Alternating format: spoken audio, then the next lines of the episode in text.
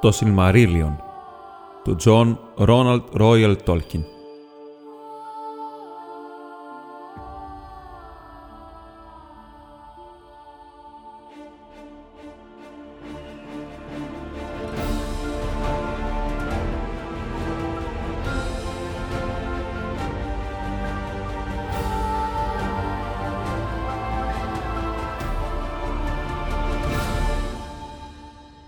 Τα δαχτυλίδια της δύναμης και η τρίτη εποχή, όπου οι ιστορίες αυτές τελειώνουν. Παλιά υπήρχε ο Σάουρον ο Μάια, που οι Σίνταρ στο Μπελέριαντ ονόμαζαν Γκορθάουρ. Στο ξεκίνημα της Σάρντα, ο Μέλκορ τον διεύθυρε και τον πήρε με το μέρος του και έγινε ο μεγαλύτερος και ο πιο έμπιστος από τους υπηρέτες του εχθρού και ο πιο επικίνδυνος, γιατί μπορούσε να παίρνει πολλές μορφές.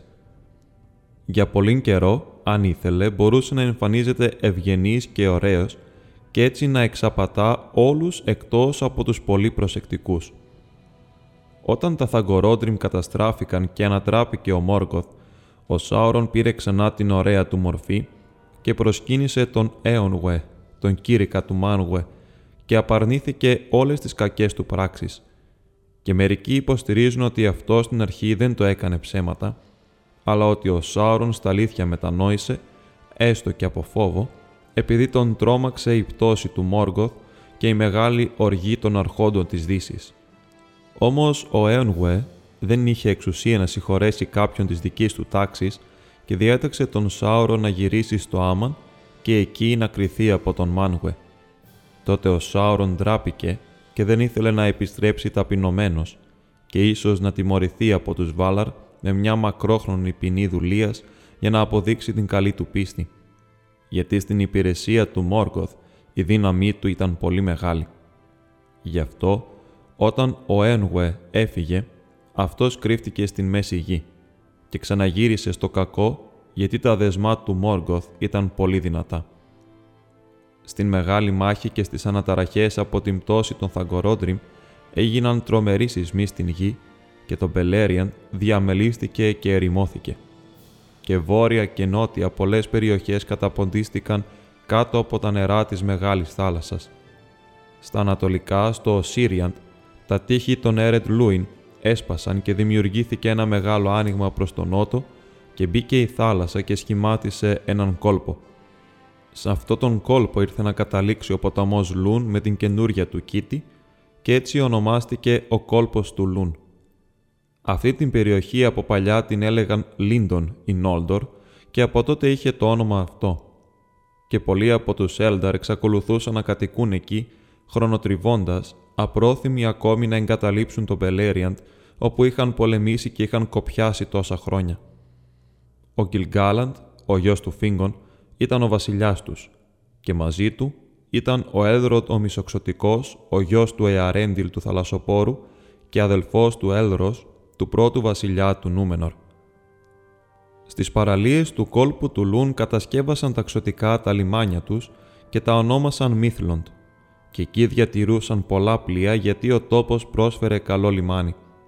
Από τα γκρίζα λιμάνια οι Έλνταρ κατά καιρούς ανοίγουν πανιά και φεύγουν από την σκοτεινιά των ημερών της γης, γιατί με το έλεος των Βάλαρ οι πρωτογέννητοι μπορούσαν ακόμη να πάρουν την ευθεία οδό και να επιστρέψουν, αν ήθελαν, στους δικούς τους στην Ερέσια και στο Βάλινορ, πέρα από τις κυκλωτικές θάλασσες.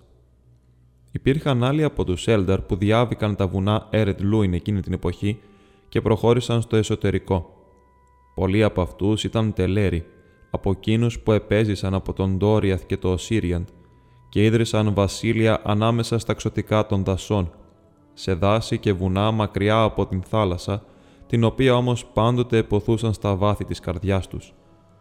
Μόνο στο Ερέγγιον, που οι άνθρωποι το ονόμαζαν Χόλιν, ξωτικά της φυλής των Νόλδορ, ίδρυσαν ένα μόνιμο βασίλειο πέρα από τα Έρεντ Λούιν. Το Ερέγγιον βρισκόταν κοντά στα μεγάλα αρχοντικά των Άνων που ονομάζονταν Καζάντουμ, αλλά τα ξωτικά τα έλεγαν Χατχόντροντ και αργότερα Μόρια. Από το ως την Έδιλ, την πόλη των ξωτικών, η λεωφόρος έφτανε ως την δυτική πύλη του Καζάντουμ, γιατί δημιουργήθηκε φιλία ανάμεσα στους Νάνους και τα ξωτικά, που παρόμοια δεν υπήρξε ποτέ πουθενά αλλού προς όφελος και των δύο λαών. Στο Ερέγγιον οι τεχνίτες των Γκουάιθ ή Μυρντάιν, του λαού των κοσμημάτων κατασκευαστών, ξεπέρασαν σε τέχνη όλους όσοι είχαν ασχοληθεί ποτέ με αυτήν, με εξαίρεση μόνο τον Φέανορ. Και πραγματικά ο μεγαλύτερος στην τέχνη ανάμεσά τους ήταν ο Κελεμπρίμορ, ο γιος του Κουρούφιν, που είχε αποξενωθεί από τον πατέρα του και είχε μείνει στην Άργοθρον όταν ο Κέλεγκορμ και ο Κουρούφιν είχαν εκδιωχθεί, όπως λέγεται στα κουέντα Σιλμαρίλιον.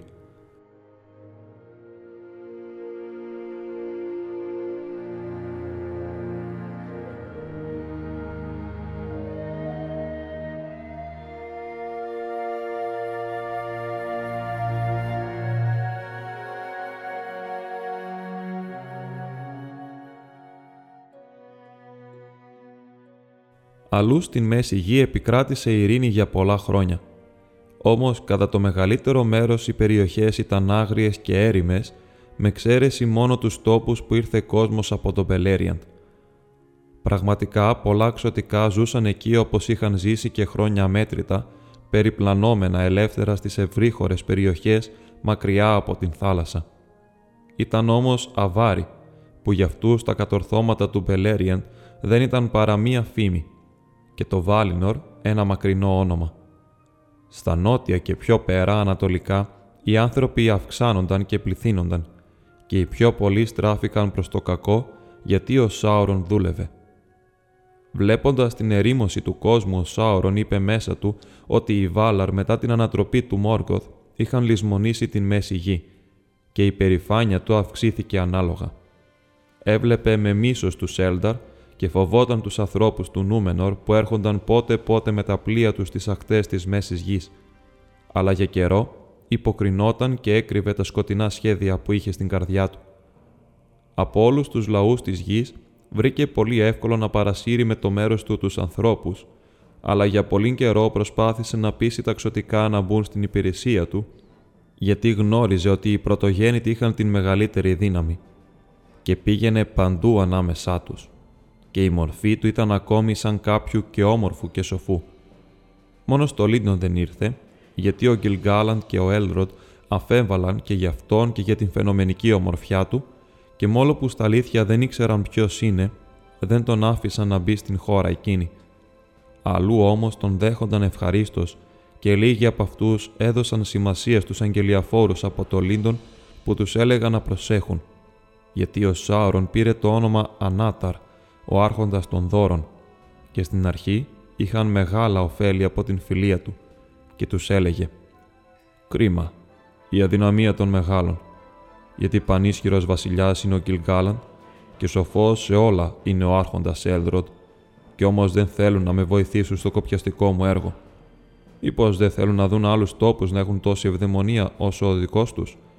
Για ποιο λόγο θα πρέπει η Μέση Γη να μείνει για πάντα έρημη και σκοτεινή, αφού τα ξωτικά μπορούν να την κάνουν όμορφη σαν την Ερέσεα, για να μην πω σαν το Βάλινορ. Και αφού δεν γυρίσατε εκεί ενώ μπορούσατε, βλέπω πως αγαπάτε αυτή την Μέση Γη, όπως κι εγώ. Δεν είναι λοιπόν δουλειά μας να κοπιάσουμε μαζί για τον εμπλουτισμό της και για να ανεβάσουμε όλες τις ξωτικογενιές που πλανιούνται εδώ και εκεί άμαθες, στο ύψος εκείνης της δύναμης και της γνώσης που έχουν όσοι βρίσκονται πέρα από την θάλασσα». Και στο Ερέγγιον οι συμβουλές του Σάουρον έγιναν με την μεγαλύτερη ευχαρίστηση δεκτές, γιατί σε εκείνη την χώρα οι Νόλδορ πάντα επιθυμούσαν να αυξήσουν την τέχνη και τη λεπτότητα των έργων τους.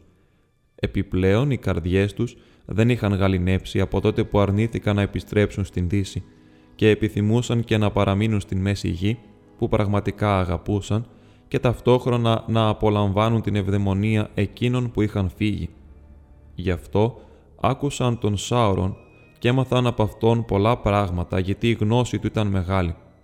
Εκείνες τις μέρες οι μεταλλουργοί του ως την Έδιλ ξεπέρασαν όλα τα προηγούμενά τους έργα και σκέφτηκαν πολύ και κατασκεύασαν δαχτυλίδια με δυνάμεις. Ο Σάουρον όμως καθοδηγούσε τις προσπάθειές τους και ήταν ενήμερος για όλα όσα έκαναν, γιατί η επιθυμία του ήταν να δέσει τα ξωτικά και να τα έχει κάτω από την επίβλεψή του. Τα ξωτικά λοιπόν έφτιαξαν πολλά δαχτυλίδια. αλλά κρυφά ο Σάουρον κατασκεύασε ένα δαχτυλίδι που εξουσίαζε όλα τα άλλα και η δύναμή τους ήταν δεμένη με αυτό. Κι ήταν ολοκληρωτικά υποταγμένα σε αυτό και υπήρχαν μόνο τόσο όσο υπήρχε εκείνο. Και ένα μεγάλο μέρος της δύναμης και της θέλησης του Σάουρον μπήκε σε εκείνο το ένα δαχτυλίδι, γιατί η δύναμη των ξωτικών δαχτυλιδιών ήταν πολύ μεγάλη και εκείνο που θα τα εξουσίαζε έπρεπε να διαθέτει εξαιρετική ισχύ. Και ο Σάουρον το φτιάξε στο βουνό της φωτιάς, στην γη της σκιάς. Και όσο φορούσε το ένα δαχτυλίδι μπορούσε να διακρίνει όλα όσα έκαναν τα μικρότερα δαχτυλίδια και μπορούσε να δει και να κυβερνήσει και τις ίδιες τις σκέψεις εκείνων που τα φορούσαν. Αλλά τα ξωτικά δεν ήταν τόσο ανόητα για να ξεγελαστούν. Μόλις ο Σάουρον έβαλε το ένα δαχτυλίδι στο δάχτυλό του, τον αντιλήφθηκαν και τον γνώρισαν και κατάλαβαν πως τα εξουσίασε και αυτούς και όλα όσα είχαν φτιάξει. Τότε με θυμό και φόβο έβγαλαν τα δαχτυλίδια τους. Εκείνος όμως, ανακαλύπτοντας πως προδόθηκε και ότι τα ξωτικά δεν εξαπατήθηκαν, θύμωσε και ήρθε εναντίον τους ανοιχτά σε πόλεμο απαιτώντας να του παραδώσουν τα δαχτυλίδια, αφού οι ξωτικομεταλλουργοί δεν θα κατάφερναν να τα κατασκευάσουν χωρίς τις γνώσεις και τις συμβουλές του. Τα ξωτικά όμως τράπηκαν σε φυγή και γλίτωσαν 3 από τα δαχτυλίδια τους, παίρνοντάς τα μαζί τους και κρύβοντάς τα. Αυτά ήταν τα 3 που είχαν φτιαχτεί τελευταία και είχαν τις μεγαλύτερες δυνάμεις. Νάρια, Νένια και Βίλια ήταν τα ονόματά τους, τα δαχτυλίδια της φωτιάς, των υδάτων και του αέρα, δεμένα με ρουμπίνι, διαμάντι και ζαφύρι, και από όλα τα ξωτικοδαχτυλίδια αυτά αποθούσε περισσότερο να αποκτήσει, γιατί όποιος τα είχε στην διάθεσή του μπορούσε να απομακρύνει την φθορά του χρόνου και να μεταθέσει την κούραση του κόσμου. Ο Σάουρον όμως δεν μπόρεσε να τα ανακαλύψει, γιατί τα είχαν δώσει στα χέρια των σοφών, που τα έκρυψαν και ποτέ ξανά δεν τα χρησιμοποίησαν φανερά για όσον καιρό αυτός είχε το δαχτυλίδι της εξουσίας. Και έτσι τα 3 έμειναν αμόλυντα, επειδή είχαν αποκλειστικά φτιαχτεί από τον Κελεμπρίμορ και το χέρι του Σάουρον δεν τα είχε αγγίξει ποτέ. Όμως το ένα τα εξουσίαζε. Από τότε ο πόλεμος δεν σταμάτησε ποτέ ανάμεσα στον Σάουρον και τα ξωτικά, και το Ερέγγιον ερημώθηκε και ο Κελεμπρίμορ σκοτώθηκε και οι πύλες της Μόρια έκλεισαν. Εκείνη την εποχή το λιμέρι και καταφύγιο του Ιμλάντρις, που οι άνθρωποι το ονόμασαν Ρίβεντελ, ιδρύθηκε από τον Έλροντ τον Μισοξωτικό και διατηρήθηκε για πολλά χρόνια. Ο Σάουρον όμως συγκέντρωσε στα χέρια του όλα τα δαχτυλίδια της δύναμης που είχαν απομείνει και τα μοίρασε στους άλλους λαούς της Μέσης Γης, ελπίζοντας έτσι να φέρει κάτω από την επιρροή του όλους εκείνους που επιθυμούσαν να διαθέτουν μυστικές δυνάμεις πάνω από τα δικά τους μέτρα. 7 δαχτυλίδια έδωσε στους νάνους, αλλά στους ανθρώπους έδωσε 9, γιατί οι άνθρωποι αποδείχτηκαν σε αυτό το θέμα, όπως και σε άλλα, οι ευκολότεροι να παραδοθούν στην θέλησή του. Και όλα εκείνα τα δαχτυλίδια που εξουσίαζε τα διέστρεψε πολύ εύκολα, γιατί είχε λάβει μέρος στην κατασκευή τους και ήταν καταραμένα και πρόδωσαν στο τέλος όλους εκείνους που τα χρησιμοποιούσαν. Οι νάνοι βέβαια αποδείχτηκαν σκληροί και δύσκολοι να υποταχτούν. Δύσκολα ανέχονται την κυριαρχία τρίτων και οι απόκριφες σκέψεις τους δύσκολα φανερώνονται. Ούτε είναι δυνατό να γίνουν φαντάσματα. Χρησιμοποίησαν τα δαχτυλίδια τους μόνο για να αποκτήσουν πλούτο, αλλά άναψε στις καρδιές τους οργή και κυριάρχησε η απληστία, από όπου αρκετό κακό προήλθε προς όφελος του Σάουρον. Λέγεται ότι το ξεκίνημα για τον καθένα από τους 7 θησαυρούς των Ανοβασιλιάδων παλιά ήταν ένα χρυσό δαχτυλίδι. Αλλά όλοι εκείνοι οι θησαυροί λαιλατήθηκαν και οι δράκοι τους καταβρόχθησαν και από τα 7 δαχτυλίδια μερικά χάθηκαν στη φωτιά και μερικά τα πήρε πίσω ο Σάουρον. Οι άνθρωποι αποδείχτηκε ευκολότερο να παγιδευτούν. Όσοι χρησιμοποίησαν τα 9 δαχτυλίδια έγιναν πανίσχυροι στον καιρό τους βασιλιάδες, μάγοι και πολεμιστές του παλιού καιρού. Απέκτησαν δόξα και μεγάλο πλούτο, που όμως στάθηκε η καταστροφή τους. Είχαν φαινομενικά ζωή δίχως τέλος, όμως η ζωή τους έγινε ανυπόφορη. Μπορούσαν να κυκλοφορούν αν το ήθελαν αόρατοι από όλα τα μάτια σε αυτόν τον κόσμο κάτω από τον ήλιο και μπορούσαν να δουν πράγματα σε κόσμους αόρατους για τα μάτια των θνητών. Αλλά τις περισσότερες φορές έβλεπαν μόνο φαντάσματα και απάτες του Σάουρον. Και όλοι, ένας-ένας, αργά ή γρήγορα, ανάλογα με την εσωτερική τους δύναμη και το καλό ή το κακό της θέλησής τους, στην αρχή έγιναν σκλάβοι του δαχτυλιδιού που φορούσαν και έπεφταν στην κυριαρχία του ενός που ανήκε στον Σάουρον και έγιναν για πάντα αόρατοι, εκτός από τα μάτια εκείνου που φορούσε το κυρίαρχο δαχτυλίδι και πέρασαν στον κόσμο των σκιών. Έγιναν οι Νάσκουλ, τα δαχτυλιδοφαντάσματα, οι πιο τρομεροί υπηρέτες του εχθρού. Το σκοτάδι πήγαινε πάντα μαζί τους και φώναζαν με θανατερές φωνές. Τώρα η επιθυμία και η υπερηφάνεια του Σάουρον αυξήθηκαν, ώσπου δεν είχαν όρια πια, και αποφάσισε να γίνει κύριος των πάντων στην Μέση Γη και να καταστρέψει ταξωτικά και να καταφέρει, αν μπορέσει, την πτώση του Νούμενορ. Δεν ανεχόταν να υπάρχει ελευθερία ούτε κάποιος αντίπαλος και ονόμασε τον εαυτό του άρχοντα της γης. Μπορούσε ακόμη να φορά μάσκα ώστε όταν ήθελε να εξαπατά τα μάτια των ανθρώπων και να εμφανίζεται σοφός και ωραίος, αλλά κυβερνούσε περισσότερο με την βία και τον φόβο όταν του χρησίμευαν και εκείνοι που έβλεπαν τη σκιά του να πλώνεται πάνω στον κόσμο τον ονόμαζαν σκοτεινό άρχοντα και τον αποκαλούσαν ο εχθρός. Και συγκέντρωσε ξανά κάτω από την διακυβέρνησή του όλα τα πονηρά όντα που είχαν απομείνει πάνω και κάτω από την γη από τις μέρες του Μόργκοθ. Και οι Ορκ ήταν υπό τις διαταγές του και πολλαπλασιάζονταν σαν τις μύκες. Έτσι ξεκίνησαν τα μαύρα χρόνια που ταξωτικά ονομάζουν μέρες της φυγής. Εκείνη την εποχή πολλά ξωτικά της Μέσης Γης κατέφυγαν στο Λίντον και από εκεί πέρασαν την θάλασσα και δεν γύρισαν ποτέ πίσω. Και πολλά αφανίστηκαν από τον Σάουρον και τους υπηρέτες του. Αλλά στο Λίντον ο Γκιλ-γκάλαντ εξακολουθούσε να διατηρεί την δύναμή του και ο Σάουρον δεν τολμούσε ακόμη να περάσει τα βουνά των Έρεντ Λούιν ή να επιτεθεί στα λιμάνια. Και ο Γκιλ-γκάλαντ είχε και την βοήθεια των Νουμενόριαν. Στα άλλα μέρη βασίλευε ο Σάουρον και όσοι ήθελαν να είναι ελεύθεροι έβρισκαν καταφύγιο στα δάση και τα βουνά και ο φόβος συνεχώς τους καταδίωκε. Ανατολικά και νότια σχεδόν όλοι οι άνθρωποι βρίσκονταν κάτω από την κυριαρχία του και απέκτησαν δύναμη εκείνες τις μέρες και έκτισαν πολλές πόλεις και πέτρινα τείχη και ήταν πολυάριθμοι και άγριοι στον πόλεμο και οπλισμένοι με σίδερο. Για αυτούς ο Σάουρον ήταν βασιλιάς και θεός μαζί και τον έτρεμαν γιατί είχε περιβάλει τον τόπο που έμενε με φωτιά. Έφτασε όμως και κάτι στο τέλος που αναχέτησε την επέλαση του Σάουρον στην Δύση. Γιατί όπως εξιστορείται στο Ακαλαμπέθ, η δύναμη του αμφισβητήθηκε από την δύναμη του Νούμενορ. Τόσο μεγάλη ήταν η δύναμη και το μεγαλείο των Μενόριαν στο απόγειο της βασιλείας τους, που οι υπηρέτες του Σάουρον δεν μπορούσαν να τους αντισταθούν.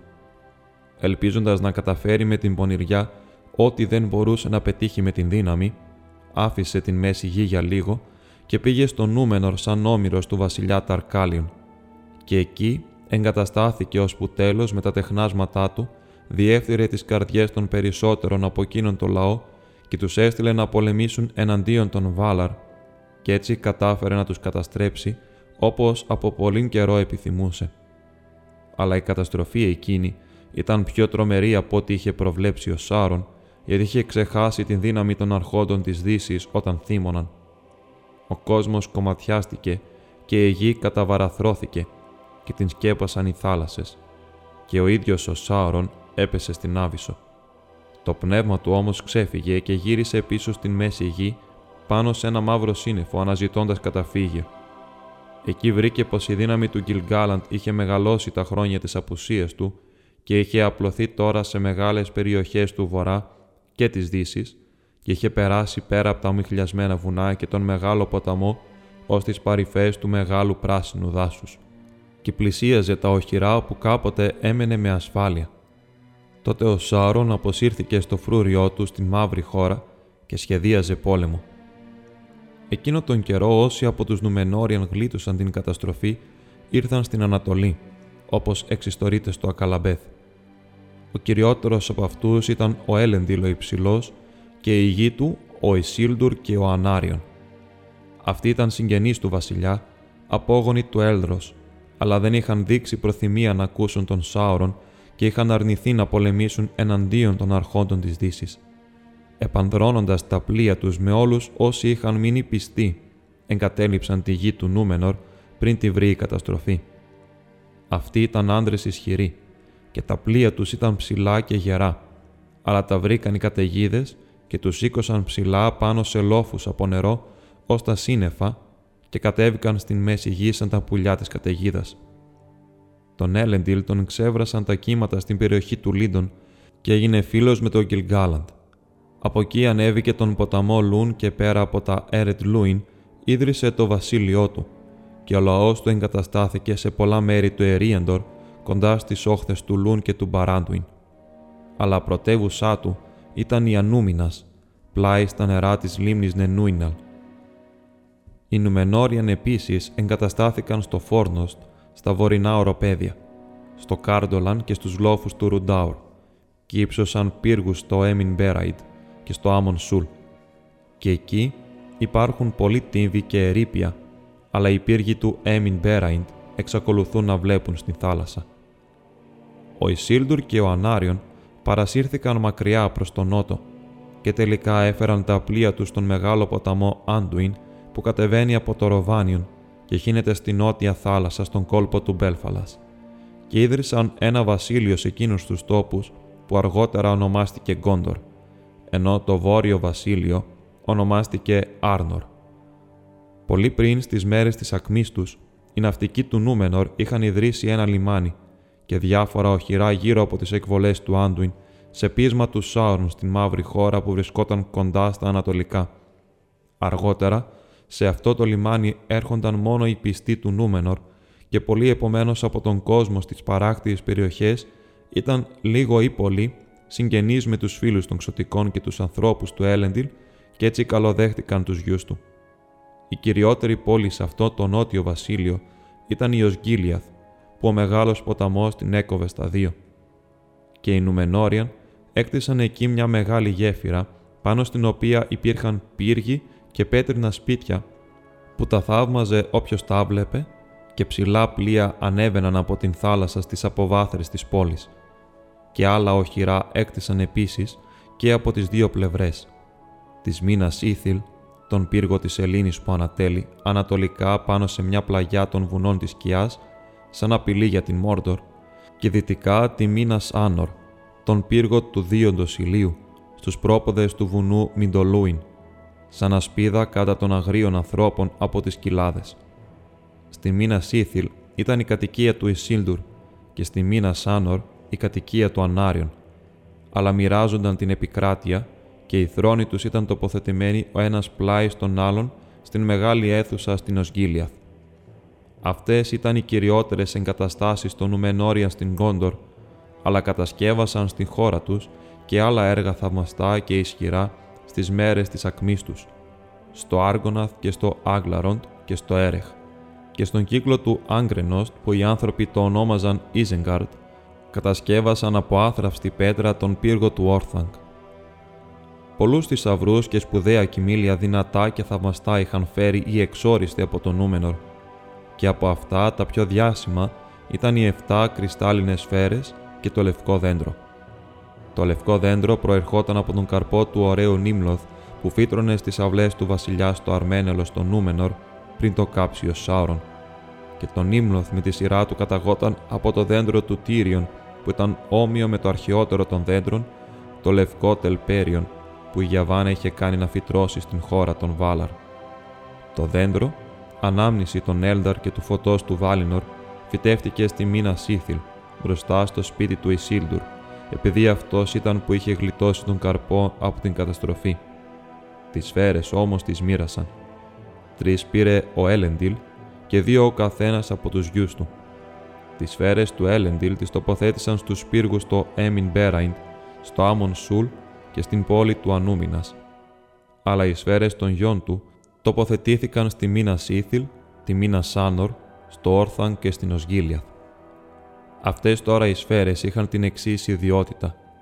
Όσοι κοιτούσαν μέσα σε αυτές μπορούσαν να διακρίνουν πράγματα μακρινά, είτε στον χώρο είτε στον χρόνο. Κυρίως φανέρωναν μόνο πράγματα κοντινά σε κάποια άλλη συγγενική σφαίρα, γιατί οι σφαίρες επικοινωνούσαν η μία με την άλλη. Αλλά εκείνοι που είχαν μεγάλη δύναμη στην θέληση και στο νου μπορούσαν να μάθουν ώστε να κατευθύνουν το βλέμμα τους όπου ήθελαν. Έτσι οι Νουμενόριαν γνώριζαν πολλά πράγματα που οι εχθροί τους επιθυμούσαν να τα έχουν κρυφά και πολύ λίγα ξέφευγαν από την επαγρύπνησή τους τις μέρες της δύναμής τους. Λέγεται ότι οι πύργοι του Έμιν Μπέραϊντ δεν κατασκευάστηκαν πραγματικά από τους εξόριστους του Νούμενορ, αλλά υψώθηκαν από τον Γκιλ-γκάλαντ για τον Έλεντιλ, τον φίλο του, και η σφαίρα της όρασης του Έμιν Μπέραϊντ ήταν τοποθετημένη στο Ελωστήριον, τον πιο ψηλό από τους πύργους. Εκεί αποσυρώταν ο Έλεντιλ και από εκεί κοιτούσε προς τα έξω, πέρα από τις διαχωριστικές θάλασσες, όταν τον κυρίευε νοσταλγία από την εξορία. Και πιστεύεται ότι έτσι μπορούσε μερικές φορές να δει πέρα μακριά ακόμη και ως τον πύργο του Αβαλώνε στην Ερέσεα, όπου βρισκόταν και βρίσκεται ακόμη η κυρίαρχη σφαίρα.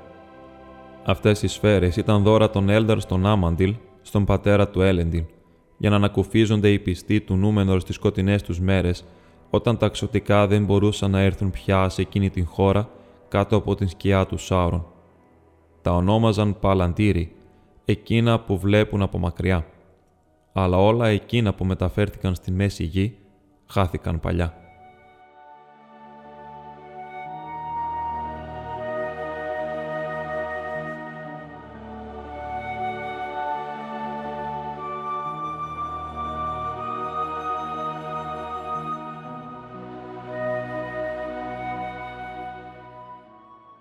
Έτσι οι εξόριστοι του Νούμενορ ίδρυσαν τα βασίλειά τους στην Άρνορ και την Κόντορ, αλλά πριν περάσουν πολλά χρόνια έγινε φανερό ότι ο εχθρός τους, ο Σάουρον, είχε και αυτός επιστρέψει.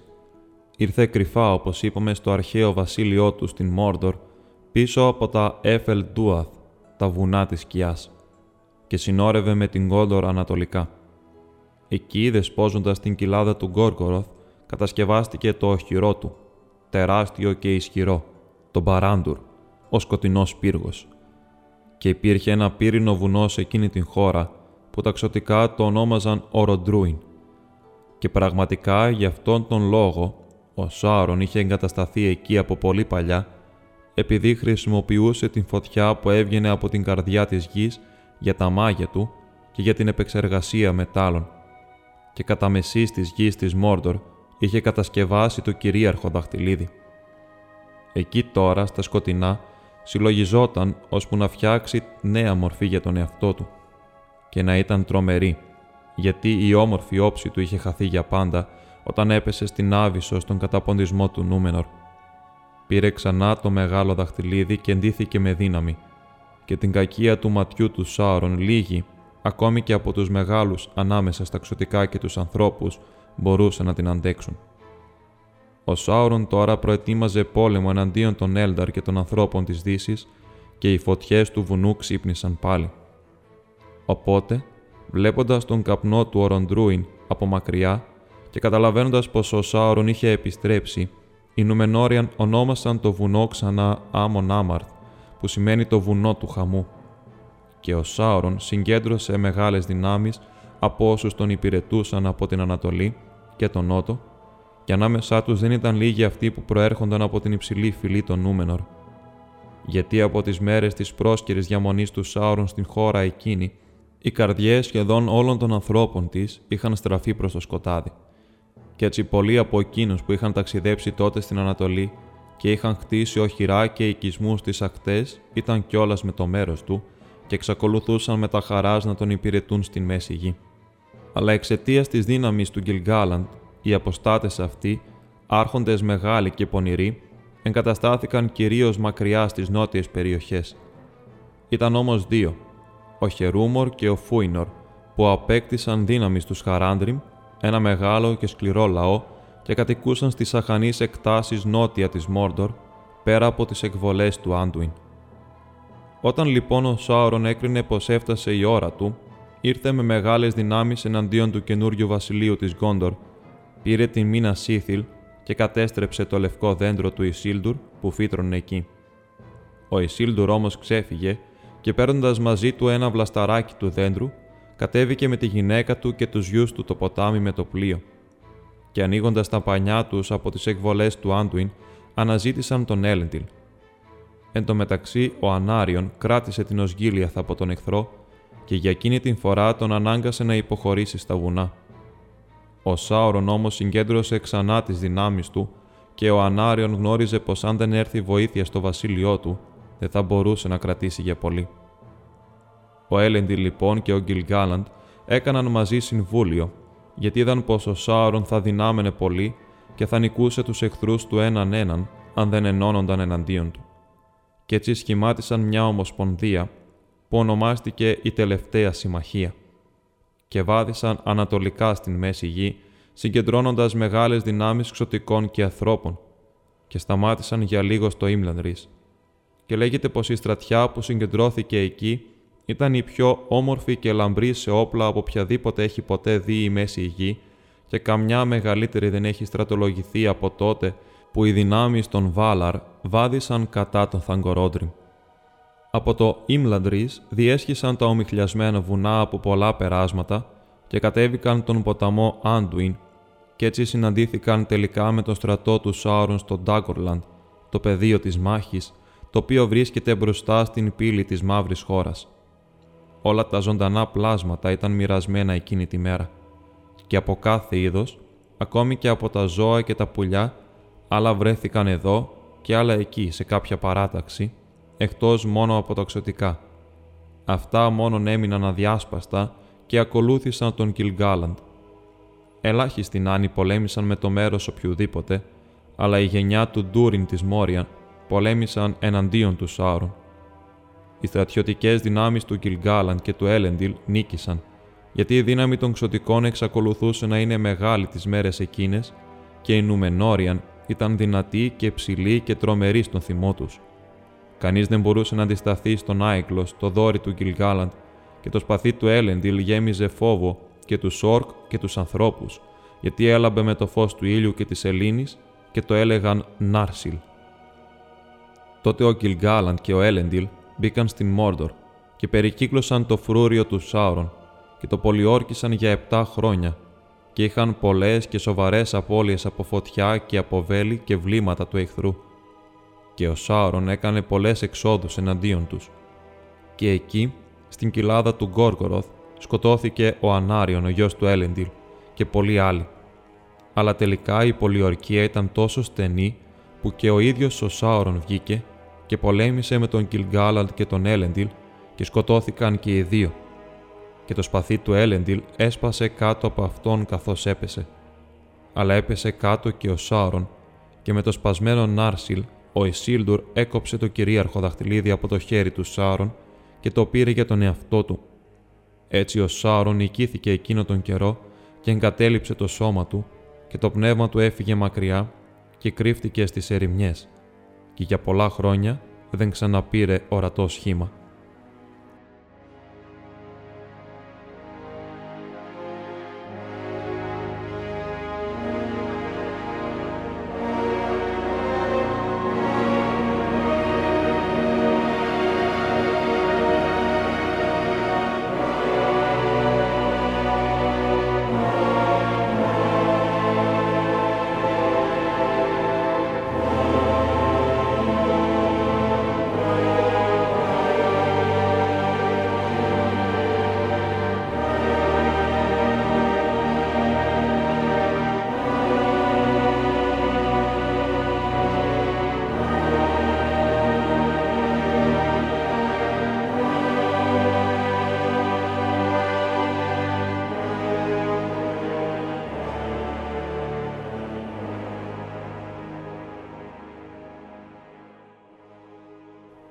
Έτσι άρχισε η τρίτη εποχή του κόσμου, μετά τις αρχαίες μέρες και μετά τα μαύρα χρόνια. Και υπήρχε ακόμη ελπίδα εκείνο τον καιρό και η θύμηση της ευθυμίας και για πολύ καιρό το λευκό δέντρο των Έλνταρ άνθιζε στις αυλές των βασιλέων των ανθρώπων, γιατί το βλασταράκι που είχε γλιτώσει ο Ισίλντουρ το φύτεψε στο κάστρο της Άνορ, σε μνήμη του αδελφού του, πριν φύγει από την Κόντορ. Οι υπηρέτες του Σάουρον κατατροπώθηκαν και σκόρπισαν, όμως δεν αφανίστηκαν εντελώς. και μόλο που πολλοί άνθρωποι άφησαν τώρα το κακό και έγιναν υπήκοοι των κληρονόμων του Έλεντιλ, όμως πολλοί κρατούσαν τον Σάουρον στην καρδιά τους και μισούσαν τα βασίλεια της Δύσης. Ο μαύρος πύργος ισοπεδώθηκε ως κάτω, τα θεμέλια του όμως έμειναν και δεν ξεχάστηκε. Και οι Νουμενόριαν εγκατέστησαν φρουρά στην γη της Μόρντορ, αλλά κανείς δεν τολμούσε να εγκατασταθεί εκεί εξαιτίας του τρόμου της ανάμνησης του Σάουρον και επειδή το βουνό της φωτιάς υψωνόταν κοντά στο Παράντουρ και η κοιλάδα του Γκόρκοροθ ήταν γεμάτη στάκτη. Πολλοί από τα ξωτικά και πολλοί από τους Νουμενόριαν και τους ανθρώπους που ήταν σύμμαχοί τους είχαν χαθεί στη μάχη και την πολιορκία. Και ο Έλεντιλ ο Υψηλός και ο Γκιλ-γκάλαντ ο Υψηλός Βασιλέας δεν υπήρχαν πια. Ποτέ ξανά δεν συγκεντρώθηκε τέτοιο στρατός, ούτε έγινε τέτοια συμμαχία εξωτικών και ανθρώπων, γιατί μετά τις μέρες του Έρεντιλ τα δύο γέννη αποξενώθηκαν. Το κυρίαρχο δαχτυλίδι ξεχάστηκε ακόμα και από τους σοφούς της εποχής εκείνης, όμως δεν είχε καταστραφεί, γιατί ο Ισίλντουρ δεν ήθελε να το παραδώσει στον Έλροντ και τον Κίρνταν που ήταν παρόντες. Τον συμβούλεψαν να το πετάξει στην φωτιά του Οροντρούιν που ήταν κοντά και από όπου είχε κατασκευαστεί, ώστε και αυτό να καταστραφεί και η δύναμη του Σάουρον να ελαττωθεί για πάντα και να μείνει σαν σκιά κακία στην ερημιά. Ο Εσίλντουρ όμως απέρριψε αυτή την συμβουλή λέγοντας «Θα το κρατήσω σαν αντάλλαγμα για τον θάνατο του πατέρα μου και του αδελφού μου. Εγώ δεν έδωσα στον εχθρό την χαριστική βολή». Και το δαχτυλίδι που κρατούσε του φαινόταν πως είχε υπέροχη όψη και δεν δεχόταν με τίποτα να το καταστρέψει. Παίρνοντάς το λοιπόν επέστρεψε αρχικά στην μήνα Σάνορ και εκεί φύτεψε το λευκό δέντρο στη μνήμη του αδελφού του Ανάριον. Αλλά σύντομα έφυγε αφού έδωσε συμβουλές στον Μένελντιλ, τον γιο του αδελφού του και του ανέθεσε το βασίλειο του Νότου. Πήρε μαζί του το δαχτυλίδι θεωρώντας το κοιμήλιο του οίκου του και ταξίδεψε βόρεια φεύγοντας από την Γκόντορ από τον δρόμο που είχε έρθει ο Έλεντιλ και εγκατέλειψε το νότιο βασίλειο γιατί σκόπευε να αναλάβει το βασίλειο του πατέρα του στο Ερίαντορ μακριά από την σκιά της μαύρης χώρας. Αλλά τον Ισίλντουρ τον συνέτριψε ένα σώμα όρκ που του είχε στήσει καρτέρι στα ομιχλιασμένα βουνά και έπεσαν πάνω του χωρίς να το πάρει είδηση στον καταβλισμό του ανάμεσα στο πράσινο δάσος και τον μεγάλο ποταμό, κοντά στο Λόεκ Νίγκλορον, στο Γκλάντενφιλτς, γιατί ήταν απρόσεκτος και δεν είχε βάλει φρουρούς, πιστεύοντας πως είχαν νικηθεί όλοι του οι εχθροί. Εκεί σκοτώθηκαν σχεδόν όλοι του οι άνθρωποι και ανάμεσά τους οι τρεις μεγαλύτεροι γη του, ο Έλεντουρ, ο Άραταν και ο Κύριον, εκτός από την γυναίκα του και τον μικρότερο γιο του τον Βάλαντιλ, που τους είχε αφήσει στο Ιμλάντρις όταν είχε πάει στον πόλεμο. Ο Ισίλντουρ ξέφυγε χρησιμοποιώντας το δαχτυλίδι, γιατί όταν το φορούσε γινόταν αόρατος για όλα τα μάτια. Αλλά οι όρκ τον κυνήγησαν ακολουθώντας την μυρωδιά του και τα ίχνη του, ώσπου εκείνος έφτασε στο ποτάμι και έπεσε μέσα. Εκεί το δαχτυλίδι τον πρόδωσε και πήρε εκδίκηση για λογαριασμό του δημιουργού του, γιατί γλίστρισε από το δάχτυλό του καθώς κολυμπούσε και χάθηκε στο νερό. Τότε οι όρκ τον είδαν καθώς πάλευε μες στο ρεύμα και τον τόξεψαν με πολλά βέλη. Και αυτό ήταν το τέλος του. Μόνον 3 από τους ανθρώπους του γύρισαν πίσω διασχίζοντας τα βουνά ύστερα από μεγάλη περιπλάνηση. Και ένας από αυτούς ήταν ο Όκταρ, ο ακόλουθός του, που στην φύλαξή του είχε δώσει τα κομμάτια από το σπαθί του Έλεντιλ. Έτσι ο Νάρσιλ έφτασε κάποτε στα χέρια του Βάλαντιλ, του κληρονόμου του Ισίλντουρ στο Ιμλάντρις. Αλλά η λάμα ήταν σπασμένη και το φως της είχε σβήσει και δεν ξαναφτιάχτηκε. Και ο άρχοντας Έλροντ προφήτεψε ότι αυτό δεν θα γινόταν αν δεν βρισκόταν πάλι το κυρίαρχο δαχτυλίδι και δεν επέστρεφε ο Σάουρον. Αλλά τα ξωτικά και οι άνθρωποι ήλπιζαν ότι αυτά δεν θα πραγματοποιούνταν ποτέ. Ο Βάλαντιλ εγκαταστάθηκε στην Ανούμινας, αλλά ο λαός του είχε λιγοστέψει και από τους Νουμενόριαν και από τους ανθρώπους του Ερίαντορ είχαν απομείνει τώρα πολύ λίγοι για να γεμίσουν την χώρα ή να συντηρήσουν όλα τα οχυρά που είχε κατασκευάσει ο Έλεντιλ. Στον Ντάκορλαν και στην Μόρντορ και στο Γκλάντενφιλτς είχαν πέσει πολλοί. Και μετά τις μέρες του Εαρέντορ, του 7ου βασιλιά που διαδέχτηκε τον Βάλαντιλ, οι άνθρωποι της Δύσης, οι Ντούνεντάιν του Βορρά, χωρίστηκαν σε ασήμαντα βασίλεια και πριγκιπάτα και οι εχθροί τους τα κυρίεψαν το ένα μετά το άλλο. Συνεχώς λιγόστευαν με το πέρασμα των χρόνων, ώσπου πέρασε η δόξα τους, αφήνοντας μόνο πρασινισμένους τύμβους στα λιβάδια. Τέλος, δεν απόμεινε τίποτε, εκτός από έναν παράξενο λαό που πλανιόταν κρυφά στις ερημιές και οι υπόλοιποι άνθρωποι δεν ήξεραν ούτε που είναι τα σπίτια τους, ούτε τον σκοπό των ταξιδιών τους, και μόνο στο Ιμλάντρις, στο σπίτι του Έλροντ, δεν λησμονήθηκε η καταγωγή τους. Όμως τα κομμάτια του σπαθιού τα πρόσεχαν οι κληρονόμοι του Ισίλντουρ από γενιά σε γενιά πολλών ανθρώπων, και η γραμμή τους, από πατέρα σε γιο, είχε διατηρηθεί αδιάσπαστη. Στο νότο διατηρήθηκε το βασίλειο της Γκόντορ και για αρκετό καιρό η λαμπρότητά του αυξανόταν, ώσπου έφτασε να θυμίζει τον πλούτο και το μεγαλείο του Νούμενορ πριν από την πτώση του. Οι άνθρωποι του Γκόντορ έκτισαν ψηλούς πύργους και οχυρά και λιμάνια για πολλά πλοία, και η φτερωτή κορώνα των βασιλέων των ανθρώπων ήταν σεβαστή από τους λαούς πολλών χωρών με πολλές γλώσσες. Για πολλά χρόνια το λευκό δέντρο μεγάλωνε μπροστά στο σπίτι του βασιλιά στη Μίνα Σάνορ, απόγονος εκείνου του δέντρου που ο Ισίλντουρ έφερε από τα βάθη της θάλασσας από τον Νούμενορ, και ο σπόρος του προερχόταν από το Αβαλώνε και πιο πριν από το Βάλινορ την μέρα πριν τις μέρες, τότε που ο κόσμος ήταν νέος. Όμως κάποτε, στην φθορά των γοργόφτερων χρόνων της Μέσης Γης, η Γκόντορ έπεσε σε παρακμή και η γενιά του Μένελντιλ, του γιου του Ανάριον, έσβησε. Γιατί το αίμα των Νουμενόριαν αναμίχθηκε πολύ με το αίμα άλλων ανθρώπων και η δύναμη και η σοφία τους ελαττώθηκαν και η διάρκεια της ζωής τους μίκρινε και η άγρυπνη φρούρηση της Μόρντορ αποκοιμήθηκε. Και στις μέρες του Τελέμναρ, του 23ου από την γενιά του Μένελντιλ, μαύροι άνεμοι από την Ανατολή έφεραν πανούκλα που χτύπησε τον βασιλιά και τα παιδιά του και πολλοί από τους ανθρώπους της Γκόντορ χάθηκαν. Τότε τα φρούρια στα σύνορα της Μόρντορ εγκαταλείφθηκαν και η μήνα Σίθιλ άδειασε και το κακό μπήκε ξανά στην μαύρη χώρα κρυφά και οι στάχτες του Γκόργκοροθ αναδεύονταν λες και από κρύο άνεμο, γιατί σκοτεινά όντα μαζεύτηκαν εκεί. Λέγεται ότι αυτοί ήταν στην πραγματικότητα οι Ουλάιροι, που ο Σάουρον τους ονόμαζε Νάσκουλ, τα 9 δαχτυλιδοφαντάσματα που είχαν μείνει για πολύ καιρό κρυμμένα, αλλά γύρισαν τώρα να προετοιμάσουν το έδαφος για τον αφέντη τους που είχε αρχίσει να μεγαλώνει πάλι. Και στις μέρες του Εάρνιλ χτύπησαν για πρώτη φορά.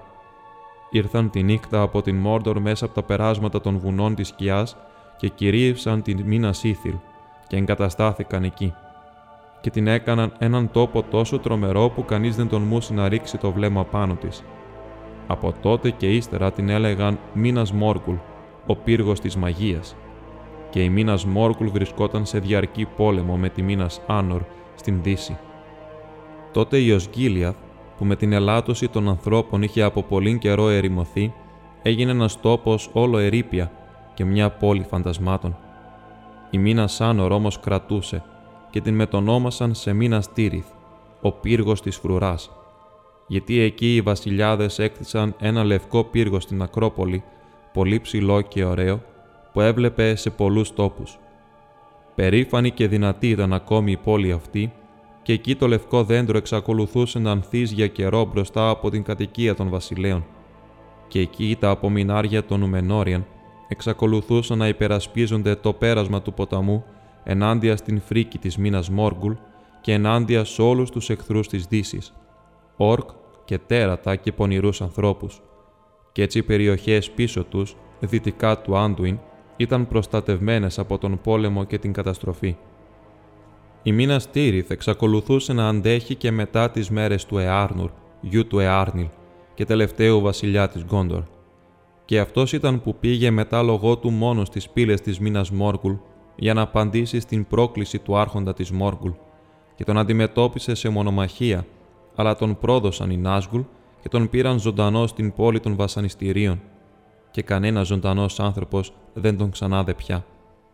Ο Εάρνουρ λοιπόν δεν άφησε διάδοχο, αλλά όταν η γενιά των βασιλέων χάθηκε, οι επίτροποι του οίκου του Μάρντιλ του πιστού κυβερνούσαν την πόλη και το βασίλειο που συνεχώς μίκραινε. Και οι Ροχίριμ, οι καβαλάριδες του Βορρά, ήρθαν και εγκαταστάθηκαν στην πράσινη γη του Ρώαν, που προηγουμένως ονομαζόταν Καλενάρδον και αποτελούσε μέρος του βασιλείου της Γκόντορ.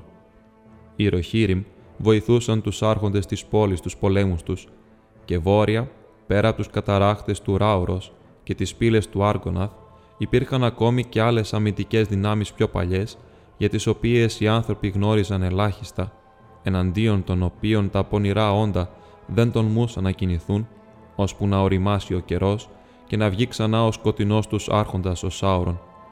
Και ώσπου να έρθει αυτός ο καιρός, ποτέ ξανά μετά τις μέρες του Εάρνιλ δεν τόλμησαν οι Νάσγουλ να περάσουν το ποτάμι ή να βγουν από την πόλη τους με μορφή ορατή από τους ανθρώπους.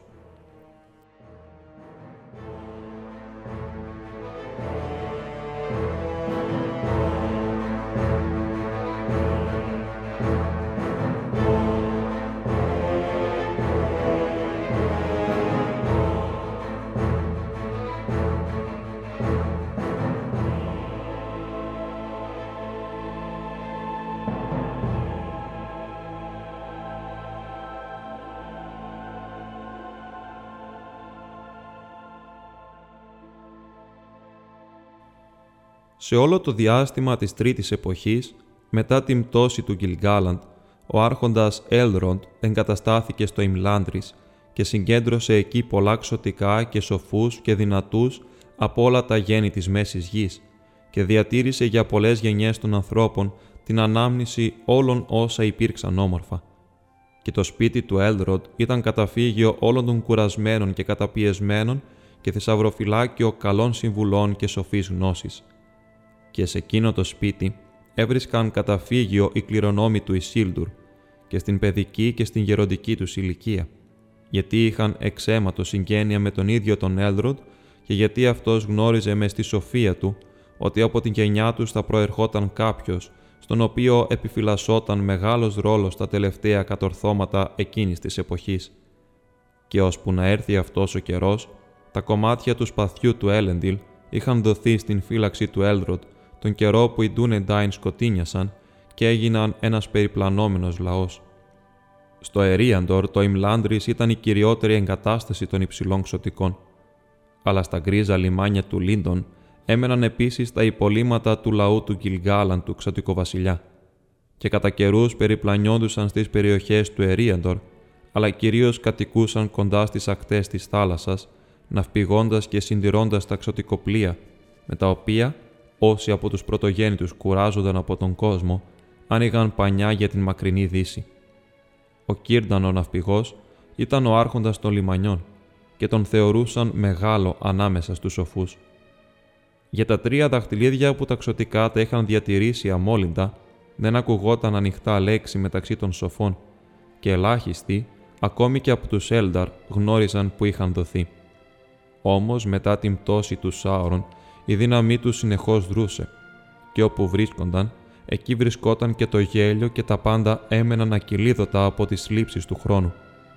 Και έτσι, πριν τελειώσει η τρίτη εποχή, τα ξωτικά κατάλαβαν πως το δαχτυλίδι με το ζαφύρι βρισκόταν με τον Έλροντ στην όμορφη κοιλάδα του Ρίβεντελ, που πάνω από το σπίτι του τα άστρα του ουρανού έλαμπαν πιο φωτεινά, ενώ το δαχτυλίδι με το διαμάντι βρισκόταν στη γη του Λόριεν που ζούσε η αρχόντισσα Γκαλάντριελ. Ήταν βασίλισσα των ξωτικών του δάσους, γυναίκα του Κέλεμπορν από τον Τόριαθ. Αυτή όμως η ίδια προερχόταν από τους Νόλδορ και θυμόταν την ημέρα πριν τις μέρες στο Βάλινορ και ήταν η πιο ισχυρή και η πιο όμορφη από όλα τα ξωτικά που έμεναν στην Μέση Γη. Αλλά το κόκκινο δαχτυλίδι παρέμενε κρυμμένο μέχρι το τέλος και κανείς, έξω από τον Έλροντ, την Γκαλάντριελ και τον Κύρνταν, δεν ήξερε σε ποιον είχε δοθεί. Κι έτσι σε δύο τόπους η ευδαιμονία και η ομορφιά των ξωτικών εξακολουθούσε να υπάρχει αμύωτη για όσον καιρόν διαρκούσε εκείνη η εποχή. Στο Ιμλάντρις και στο Λοθλόριεν, στην κρυμμένη γη ανάμεσα στον Κέλεμπραντ και τον Άντουιν, όπου τα δέντρα άνθιζαν με χρυσά λουλούδια και όπου κανένα σόρκ ή πονηρό πλάσμα δεν τολμούσε ποτέ να πλησιάσει. Όμως ακούγονταν πολλές φωνές μεταξύ των ξωτικών που προφήτευαν ότι αν ο Σάουρον ξαναρχόταν ποτέ, τότε ή θα έβρισκε το κυρίαρχο δαχτυλίδι που ήταν χαμένο ή στην καλύτερη περίπτωση θα το έβρισκαν οι εχθροί του και θα το κατέστρεφαν. Αλλά και στις δυο περιπτώσεις οι δυνάμεις των τριών θα πρέπει να χαθούν και όλα όσα διατηρούσαν θα πρέπει να σβήσουν και έτσι ταξωτικά θα περάσουν στο λυκόφος και θα αρχίσει η κυριαρχία των ανθρώπων. Και έτσι ακριβώς και έχει γίνει. Το 1 και τα 7 και τα 9 έχουν καταστραφεί και τα 3 έχουν φύγει και μαζί τους η τρίτη εποχή τελειώνει και οι ιστορίες των Έλνταρ στην Μέση Γη πλησιάζουν στο τέλος τους. Εκείνα ήταν τα χρόνια του μαρασμού και τότε ήταν που η τελευταία άνθηση των ξωτικών ανατολικά της θάλασσας έφτασε στον χειμώνα της. Εκείνη την εποχή οι Νόλδορ εξακολουθούσαν να κυκλοφορούν ακόμη στις 12 χώρες τα ισχυρότερα και ωραιότερα παιδιά του κόσμου και οι γλώσσες τους ακούγονταν ακόμη από τα αυτιά των θνητών. Πολλά όμορφα και αξιοθαύμαστα παρέμεναν τότε στην γη και πολλά επίσης πονηρά και φοβερά. Υπήρχαν όρκ και γίγαντες και δράκοι και άγρια ζώα και παράξενα πλάσματα γέρικα και σοφά στα δάση που τα ονόματά τους έχουν λησμονηθεί. Νάνοι εξακολουθούσαν να δουλεύουν κάτω από τους λόφους φτιάχνοντας με υπομονή και τέχνη έργα από μέταλλο και πέτρα που κανείς τώρα δεν μπορεί να συναγωνιστεί. Αλλά η κυριαρχία των ανθρώπων επερχόταν και όλα άλλαζαν, ώσπου τέλος ο σκοτεινός άρχοντας εμφανίστηκε ξανά στο δάσος της σκοτεινιάς. Από παλιά λοιπόν το όνομα εκείνου του δάσους ήταν μεγάλο πράσινο δάσος και στους ευρύχωρους χώρους του περάσματος έβρισκαν καταφύγιο πολλά ζώα και γλυκόλαλα πουλιά. Και εκεί βρισκόταν το βασίλειο του βασιλιά Θράντουιλ, κάτω από τις βελανιδιές και τις οξιές. Ύστερα όμως από πολλά χρόνια, όταν είχε περάσει σχεδόν το 1/3 εκείνης της εποχής του κόσμου, μια σκιά άρχισε να σέρνεται από τα νότια αργά μες στο δάσος και εκεί κυκλοφορούσε φόβος στα σκοτεινά ξέφατα. Άγρια ζώα έβγαιναν κυνήγι και πλάσματα κακοπιά και ανελαίητα έστειναν εκεί τις παγίδες τους. Τότε το όνομα του δάσους άλλαξε και το είπαν δάσος της σκοτεινιάς, γιατί απλώνονταν πικτές οι σκιές της νύκτας εκεί και ελάχιστοι τολμούσαν να το διασχίσουν, εκτός μόνος στα βορεινά, που ο λαός του Θράντουελ εξακολουθούσε να κρατά το κακό σε απόσταση.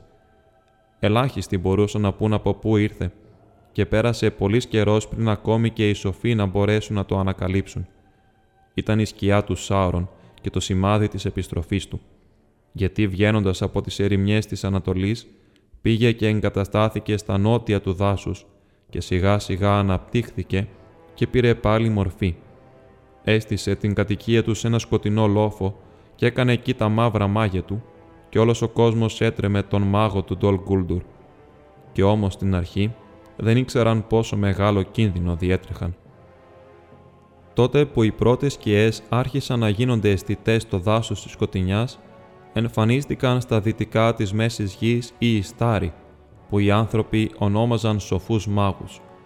Κανείς δεν ήξερε τότε από πού ήρθαν, εκτός από τον Κύρνταν στα λιμάνια, και μόνος στον Έλροντ και στην Γκαλάντριελ αποκάλυψε ότι ήρθαν πέρα από την θάλασσα. Αλλά αργότερα τα ξωτικά είπαν ότι ήταν αγγελιαφόροι σταλμένοι από τους άρχοντες της Δύσης να αντιταχθούν στην δύναμη του Σάουρον, στην περίπτωση που θα σηκωνόταν ξανά και να παρακινούν τα ξωτικά και τους ανθρώπους και όλα τα καλοπροαίρατα πλάσματα σε γενναία κατορθώματα. Εμφανίστηκαν με όψη ανθρώπων, γέρων μεν, αλλά ακμαίων, που ελάχιστα άλλαζαν με το πέρασμα των χρόνων και γερνούσαν πολύ αργά, μόλο που τους βάραιναν μεγάλες κοτούρες. Είχαν μεγάλη σοφία και δύναμη, πνευματική και σωματική. Για πολλά χρόνια ταξίδευαν παντού ανάμεσα στα ξωτικά και τους ανθρώπους και κουβέντιαζαν επίσης με ζώα και πουλιά. Και οι λαοί της Μέσης Γης τους έδωσαν πολλά ονόματα, γιατί οι ίδιοι δεν αποκάλυψαν τα πραγματικά τους ονόματα. Κυριότεροι ανάμεσά τους ήταν εκείνοι που τα ξωτικά ονόμαζαν Μιθραντήρ και Κουρουνίρ, αλλά οι άνθρωποι στον βορρά τους έλεγαν Γκάνταλφ και Σάρουμαν. Από αυτούς ο Κουρουνίρ ήταν ο αρχαιότερος και ήρθε πρώτος, και ύστερα από αυτόν ήρθαν ο Μιθραντήρ και ο Ράντακαστ και άλλοι Ιστάροι που πήγαν στην Ανατολή της Μέσης Γης και δεν εμφανίζονται σε αυτές τις ιστορίες.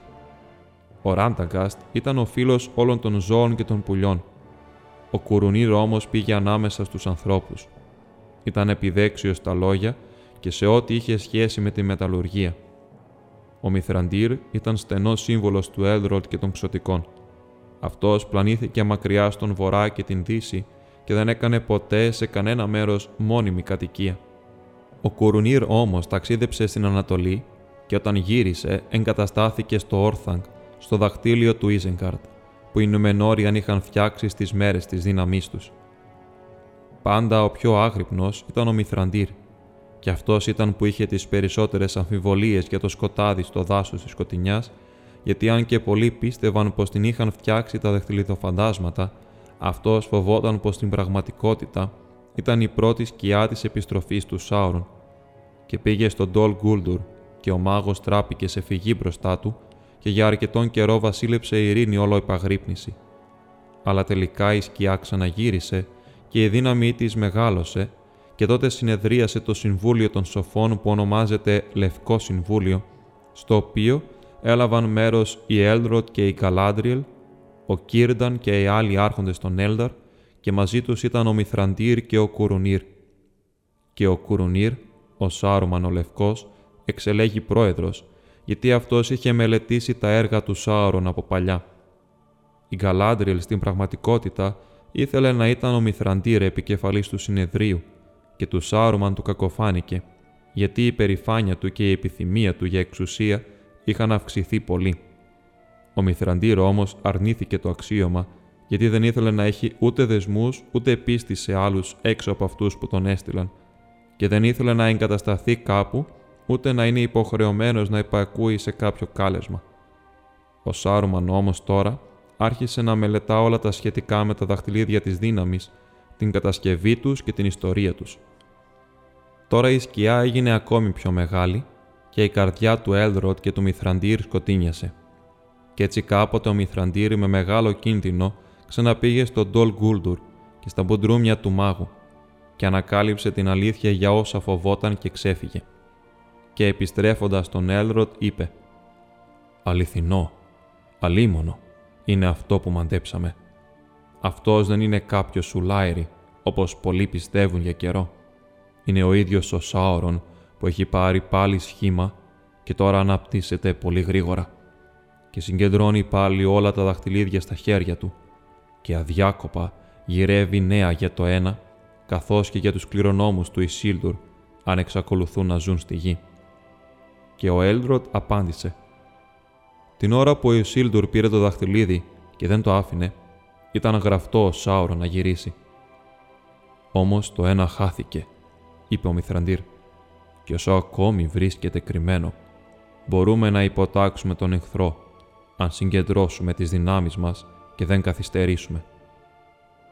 Τότε έγινε σύγκληση του Λευκού Συμβουλίου και ο Μιθραντήρ του σύστησε με επιμονή να κινηθούν γρήγορα.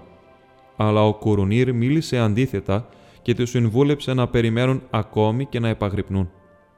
«Γιατί δεν πιστεύω», είπε, «πως το ένα θα βρεθεί ποτέ ξανά στην Μέση Γη.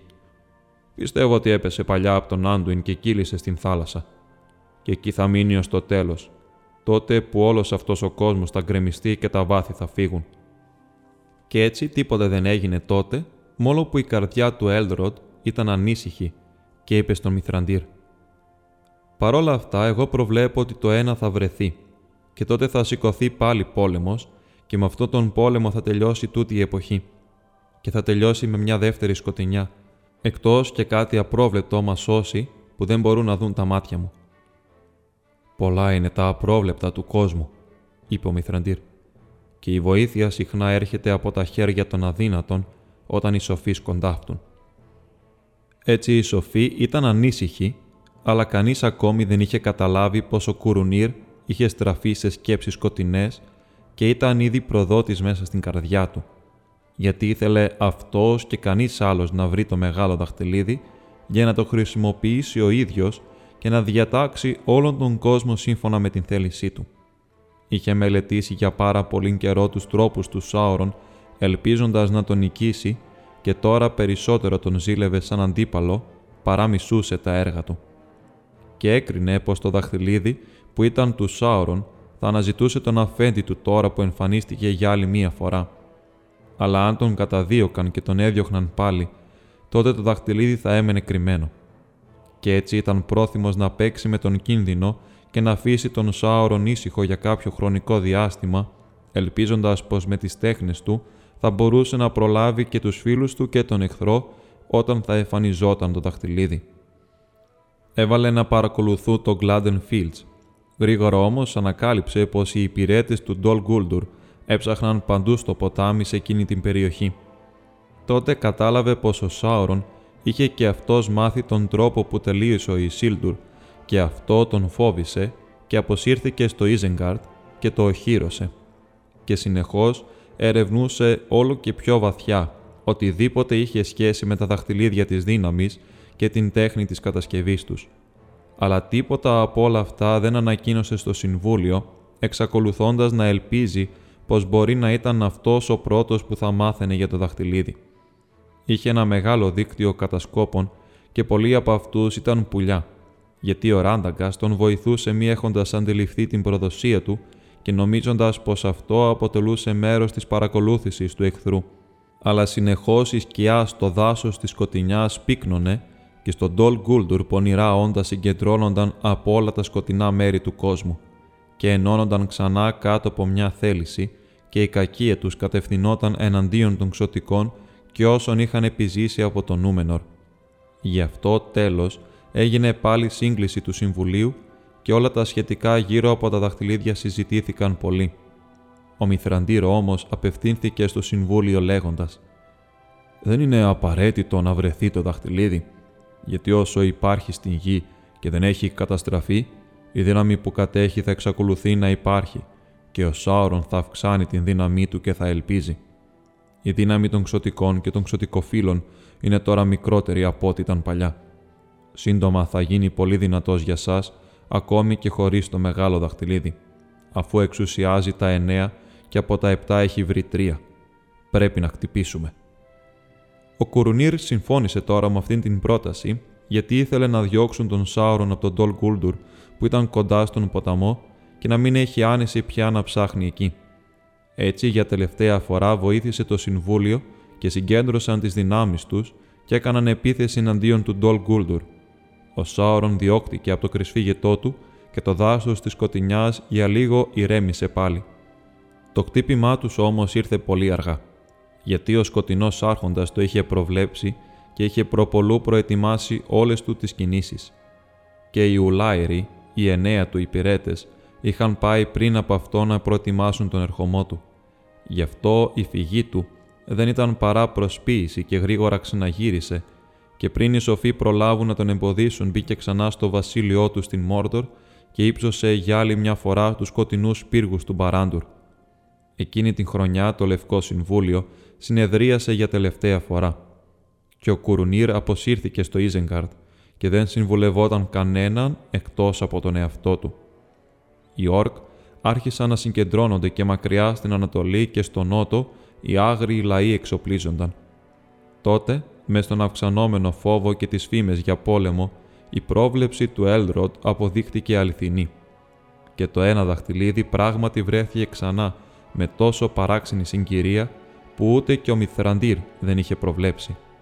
Και η τύχη του ήταν κρυμμένη και από τον Κουρουνίρ και από τον Σάουρον, γιατί το είχε βρει και το είχε πάρει από τον Άντουιν παλιά πριν αρχίσουν να το αποζητούν κάποιος από τους μικρούλιδες ψαράδες που ζούσαν πλάι στο ποτάμι πριν χαθούν οι βασιλιάδες στην Κόντορ.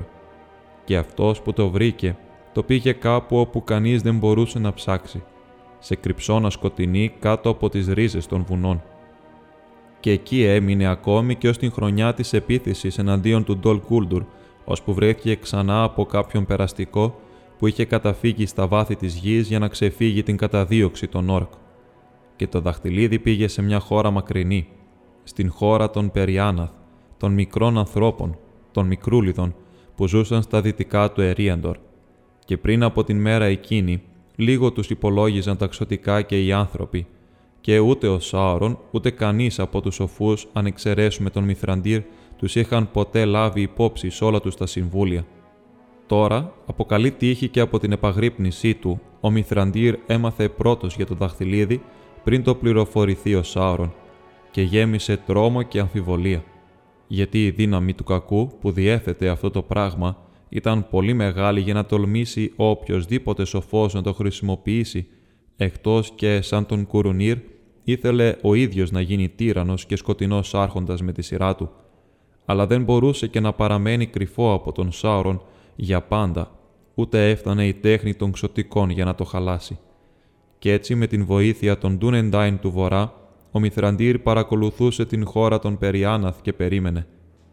Ο Σάουρον όμως είχε πολλά αυτιά και γρήγορα άκουσε ψιθύρους για το ένα δαχτυλίδι που τοποθούσε πάνω από οτιδήποτε άλλο και έστειλε τους Νάσγκουλ να το πάρουν.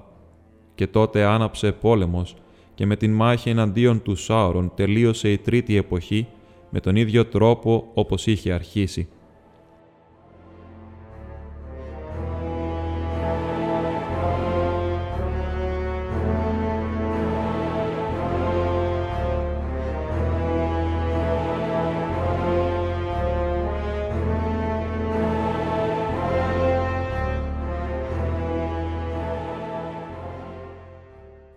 Αλλά εκείνοι που είδαν όλα όσα έγιναν τότε, πράξεις παλικαριάς και θαυμασμού, έχουν πει αλλού την ιστορία του πολέμου του δαχτυλιδιού και πώς τελείωσε με απρόσμενη νίκη και λύπη που είχαν από παλιά προβλέψει.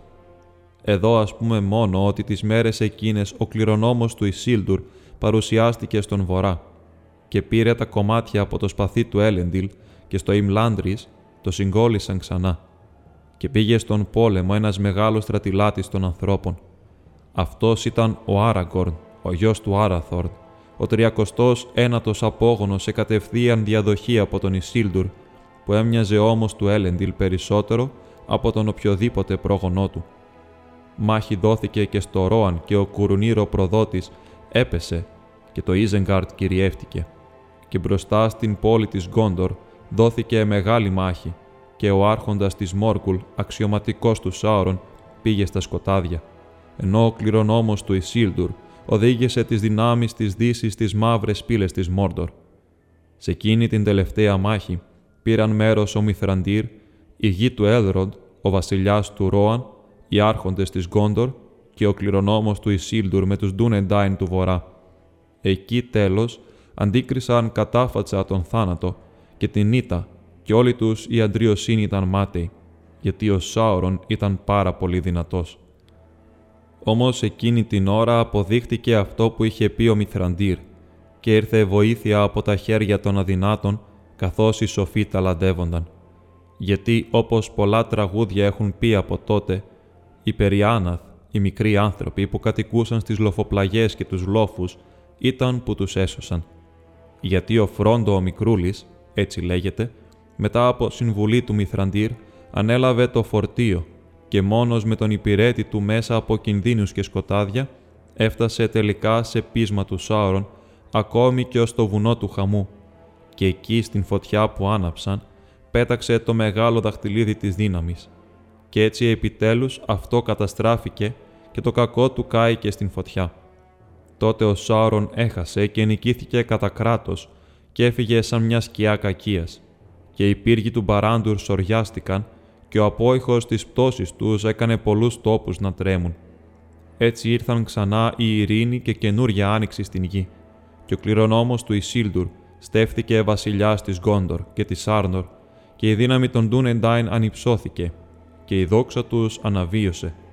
Στις αυλές της Μίνας Σάνορ το λευκό δέντρο άνθησε ξανά, γιατί βρέθηκε ένα βλασταράκι από το Μιθραντήρ στα χιόνια του Μιντολούιν, που θέριεψε ολόλευκο πάνω από την πόλη της Γκόντορ. Και όσο εξακολουθούσε να φυτρώνει εκεί, οι παλιές μέρες δεν ήταν εντελώς λησμονημένες στις καρδιές των βασιλέων.